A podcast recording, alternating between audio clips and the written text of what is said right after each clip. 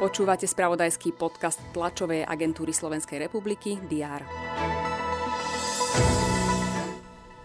Ústavná ochrana pôdy na Slovensku by sa mala rozšíriť. Právomoci českého prezidenta Miloša Zemana by sa naopak mali obmedziť.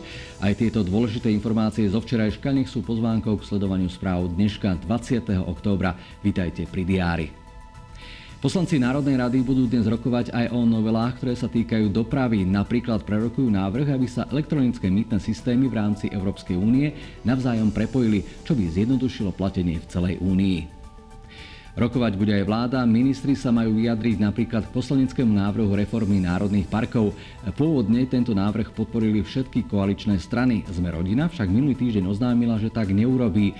Argumentuje tým, že uznala strach ľudí z regiónov, že ich reforma pripraví o prácu. Zástupcovia Združenia zamestnávateľov a podnikateľov v oblasti gastronómie budú dnes hovoriť o aktuálnych problémoch v tomto sektore.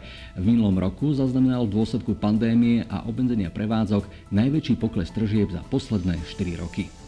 V Žiline predstavia pulzujúce srdce univerzity. Ide o sochárske dielo, ktoré je súčasťou koncepcie revitalizácie a tvorby univerzitného námestia. V Banskej Bystrici predstavia plány výstavby novej cyklotrasy. V meskej časti Radvaň povedie i ponad rýchlostnú komunikáciu R1. Mesto na projekt získalo vyše 3 milióny z eurofondov.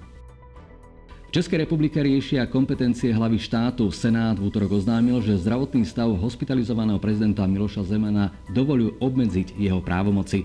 Dianie je o to dôležitejšie, že po parlamentných voľbách nastáva otázka, ako to bude s mandátom zostavovať vládu. Vám dúfam všetky možné kompetencie umožnia mať pekný deň. Informačne výživný ho máte so správami TASR na portáloch teraz.sk a TASR TV. Nech sa darí.